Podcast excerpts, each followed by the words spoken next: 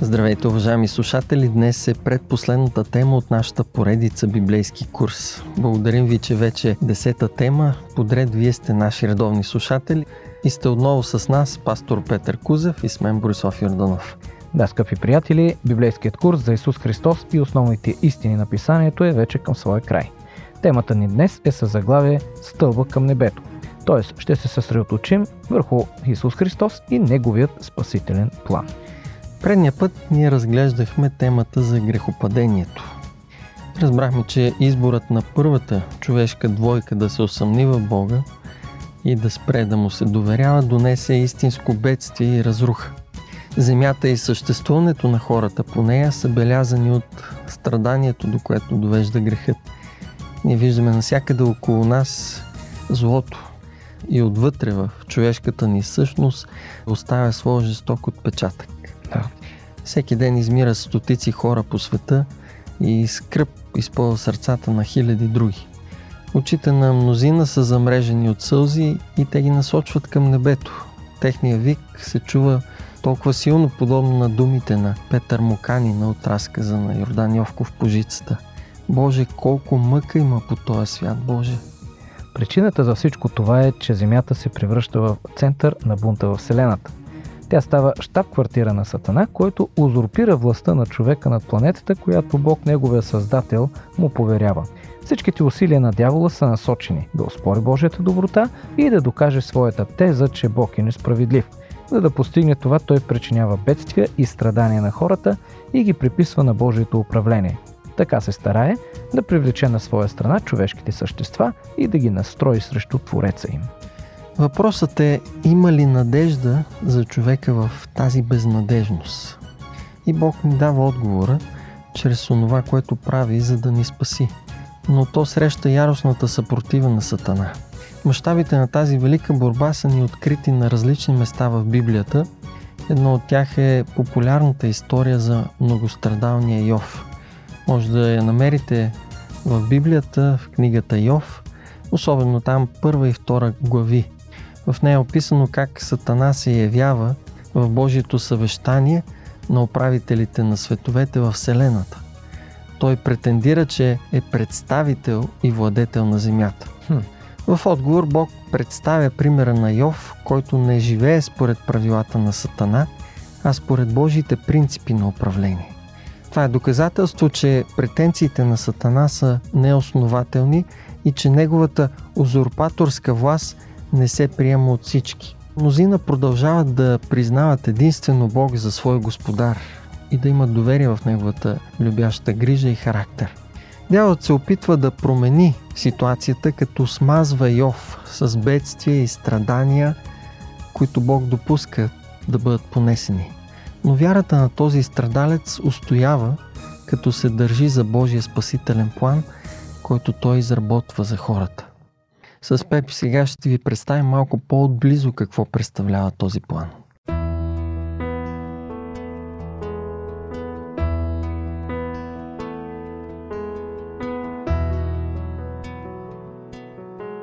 Скъпи слушатели, искам да започна с нещо важно. Удивително е, че планът за спасение от греха и от неговите последици е създаден много преди сътворението. Бог не е чакал да се случи грехът, за да планира какво да направи и как да го премахне от Вселената. На няколко места в писанието е описано Божието предознание. Бог е предвидял появата на греха и как човека ще се зарази с него. Mm-hmm.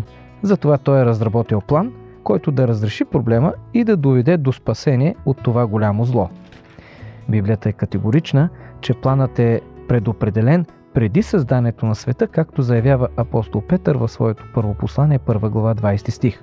Освен това, в Ефесяни 1 глава 4 стих се казва, че този план включва онези, които ще бъдат спасени. За тях се казва също, че те са избрани преди създанието на света. И сега е важно да уточним какво означават тези идеи. Да. Някой вярва, че Бог предопределя бъдещето и всичко, което ще се случи в него. Според тях той определя кои да се родят, за да бъдат спасени и кои да се родят, за да бъдат унищожени. Но това е изключително жестоко и фалшиво учение, което злепоставя Бога и го представя като зъл и несправедлив.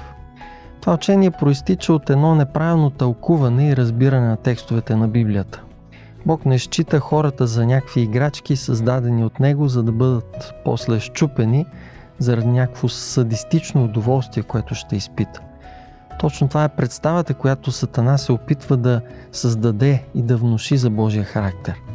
Целта му е човека да загуби доверие в своя Създател, точно както Адам и Ева загубиха доверието си и повярваха на лъжите на дявола за Бога. Как да разбираме тогава споменатите текстове, които ни говорят за предопределение и избиране преди още да съществува светът? Библията разкрива в първото послание на Йоанн, 3 глава, стих 20, че Бог е всезнаещ и знае всичко. Това означава, че е наясно с това, което ще се случи, преди то да се случи. Цар Давид обяснява в един от своите псалми следното. Псалом 139 стих 4.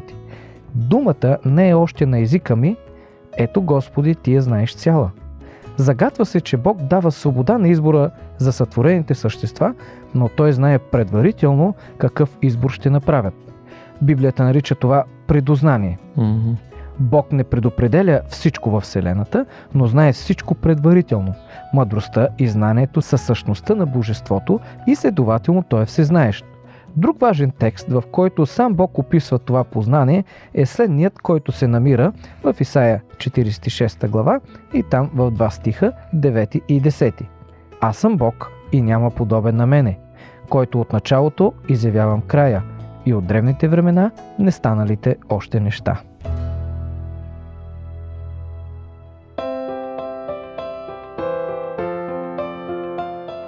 Както всичко друго, което е част от същността на Бога, така и Божието предознание е нещо, което е трудно да се разбере.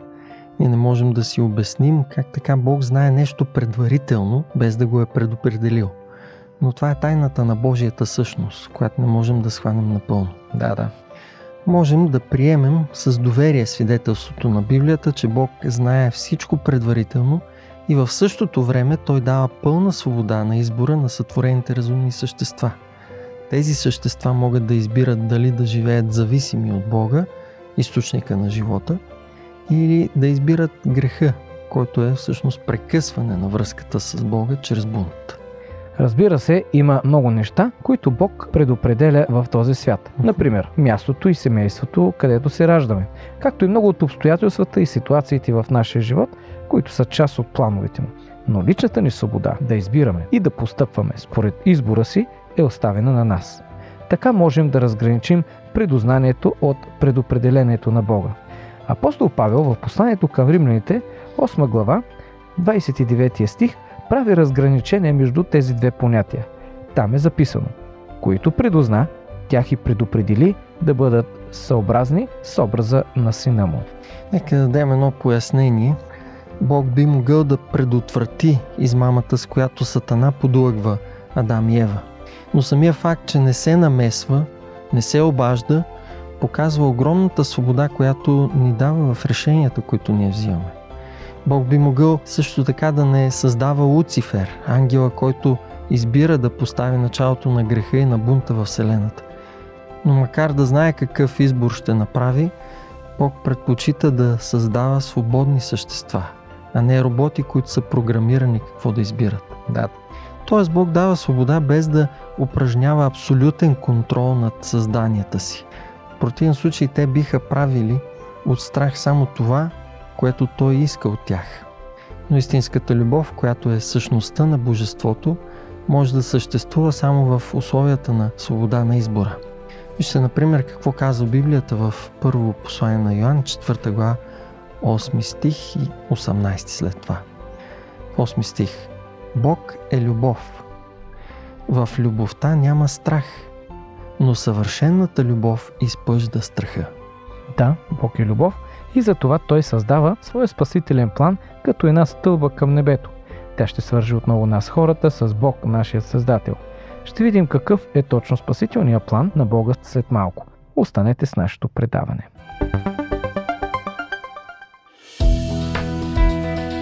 Вие слушате Радио 316, продуцирано от Световното адвентно радио.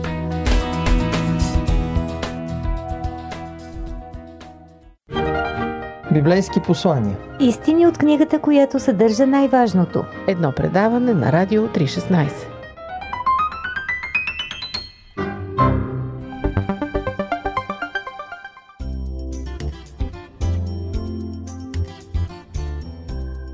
Когато Адам и Ева съгрешават, спасителният план е активиран от Бога. Без него хората са обречени на смърт и унищожение. Но според плана те имат шанс да намерят спасение от греха и отделянето от Бога, което води до смърт. Библейският доклад описва как Бог поема инициативата и търси човека. Желая да възстанови взаимоотношенията, прекъснати от греха. Освен, че описва последиците, които идват в резултат от греха, Създателят разкрива пред Адам и Ева своя план за изкуплението им. Той включва не само тях, но и цялото им потомство, на което предават по наследство смъртта и своето грешно естество, което е във връжда с Бога. Първото обещание за спасителния план се съдържа в присъдата, която Бог изрича над Сатана. Четем за нея в Битие 3 глава 15 стих. Ще постави връжда между тебе и жената и между твоето потомство и нейното потомство. То ще ти нарани главата, а ти ще му нараниш петата. Тези думи са и първото пророчество за въплъщението на Бог Исус Христос като човек. Да. Представят една символична картина, която е разяснена още по-ясно и може да намерите в последната библейска книга Откровение, 12 глава, от 1 до 5 и 9 стихове. Христос е представен в пророчеството като онзи, който ще се роди от жена. Ще се роди като човек, за да смаже Сатана под нозете ни. Ще унищожи този, който има властта, т.е. дявола, и ще върне на хората загубеното владение над земята.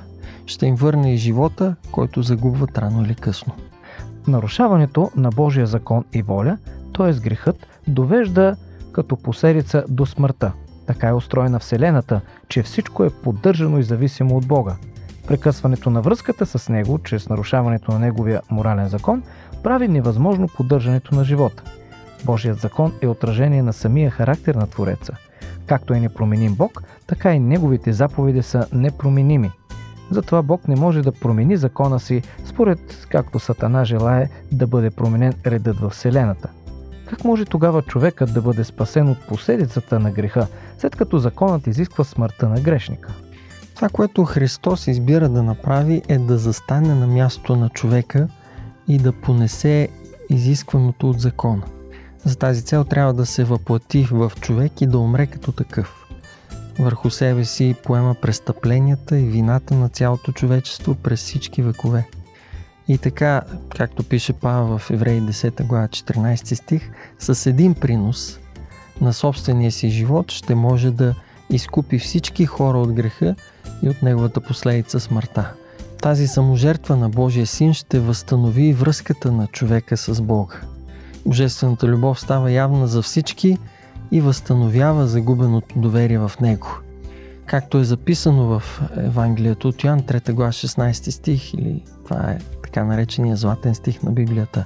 Бог толкова възлюби света, че даде своя единороден син, за да не погине нито един, който вярва в него, но да има вечен живот. Думите на Бог към Адам и Ева, че ще постави връжда между потомството на жената и на змията, описват още и връждата, която ще съществува между Сатана и онези, които приемат с вяра делото на Христос. Mm-hmm.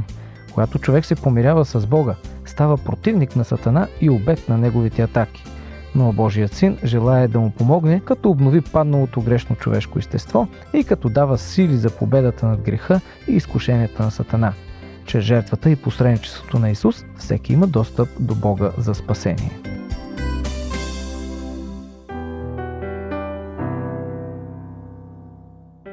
Божията грижа за Адам и Ева разкриват още нещо важно за спасението и саможертвата на Христос. Битие 3 глава 21 стих ни казва, че Господ Бог направи кожени дрехи на Адам и на жена му и ги облече. Това е едно загатване за ритуала на жертвоприношението, което Бог установява и заповядва на първата двойка да извършват и за напред. Неговата цел е да осигури нагледно средство и да помогне на човека да схване поне от части цената, която трябва да бъде платена за изкуплението на неговия грях. Невинното агне е заклано и кръвта му е пролята като символ на бъдещата жертва на Божия агнец Христос. Да. От кожата му Бог прави дреха, която да покрие голотата на човека, причинена следствие от греха. И този символичен акт трябва да напомня за винаги, че единствено дрехата на праведност на Божия син може да покрие съвършено човешката голота на неправдата. Както вече сме споменавали, не всичко взаимоотношенията и разговорите между Твореца и човека е записано в Библията, но че символа на жертвата Бог разяснява на първата двойка смисълът на спасителния план. Представя надеждата, която ще имат благодарение на саможертвата на обещаният потомък, който ще отдаде живота си вместо живота на хората. Можем само да предполагаме как тази велика любов е удивила и съкрушила сърцата на Адам и Ева. Техният грях отнема живота на невидния Божий агнец. Въпреки страданието и тежестта на вината, която те изпитват, в тях се събуждат благодарността, любовта и надеждата и ги утешават. По-ясно разбират истинския характер на своя Творец. И точно това е по-дълбоката цел на спасителния план на Бога. Жертвата на Христос е едно истинско откровение, лично себеразкриване на Бог пред обитателите на Вселената. То не е само за човек. Божия характер и неговото отражение в Божия закон са защитени пред абсолютно всички разумни същества чрез великата саможертва на Божия син. Тази жертва изяснява, че бунта на Сатана няма никакво основание и разкрива жестокото естество на греха и неговите страшни последици. Истинският характер на дявола като на измамник и убиец става очевиден за всички, ако той би могъл да притежава властта, за която претендира и за която се бори, то последиците в цялата Вселена ще бъдат каквито са и днес на Земята при неговото управление. Страдание, разруха и смърт. Жертвата на Христос показва, че това е единствения начин за спасение. В Деяния на апостолите, 4 глава, и там в 12 стих, апостол Петър казва И че с никой друг няма спасение, защото няма под небето друго име дадено между човеците, чрез което трябва да се спасим. Всякакви обяснения, че може да бъде намерен друг път към Бога и друг начин да се освободи човек от греха и смъртта, са неверни. Исус понася греха и заплатата на греха – смъртта. Както Петър, така и апостол Павел също ни описва Христос като единствения спасителен мост между Бога и човека. В първото послание на Павел до Тимотей, втората глава, пети стих, ние четем Защото има само един Бог и един ходатай между Бога и човеците, човекът Христос Исус, който като своевременно свидетелство за това даде себе си откуп за всички. Този и други подобни библейски текстове и изявления правят невалидни претенциите на различните религии, на различни църкви религиозни водачи, които издигат себе си като посредници между Бога и хората. Учения, които представят нещо друго, освен личността на Исус като условие за спасение, са фалшиви и неверни. Точно така. Можем да иллюстрираме тази велика истина за Христос като Спасител с едно сравнение –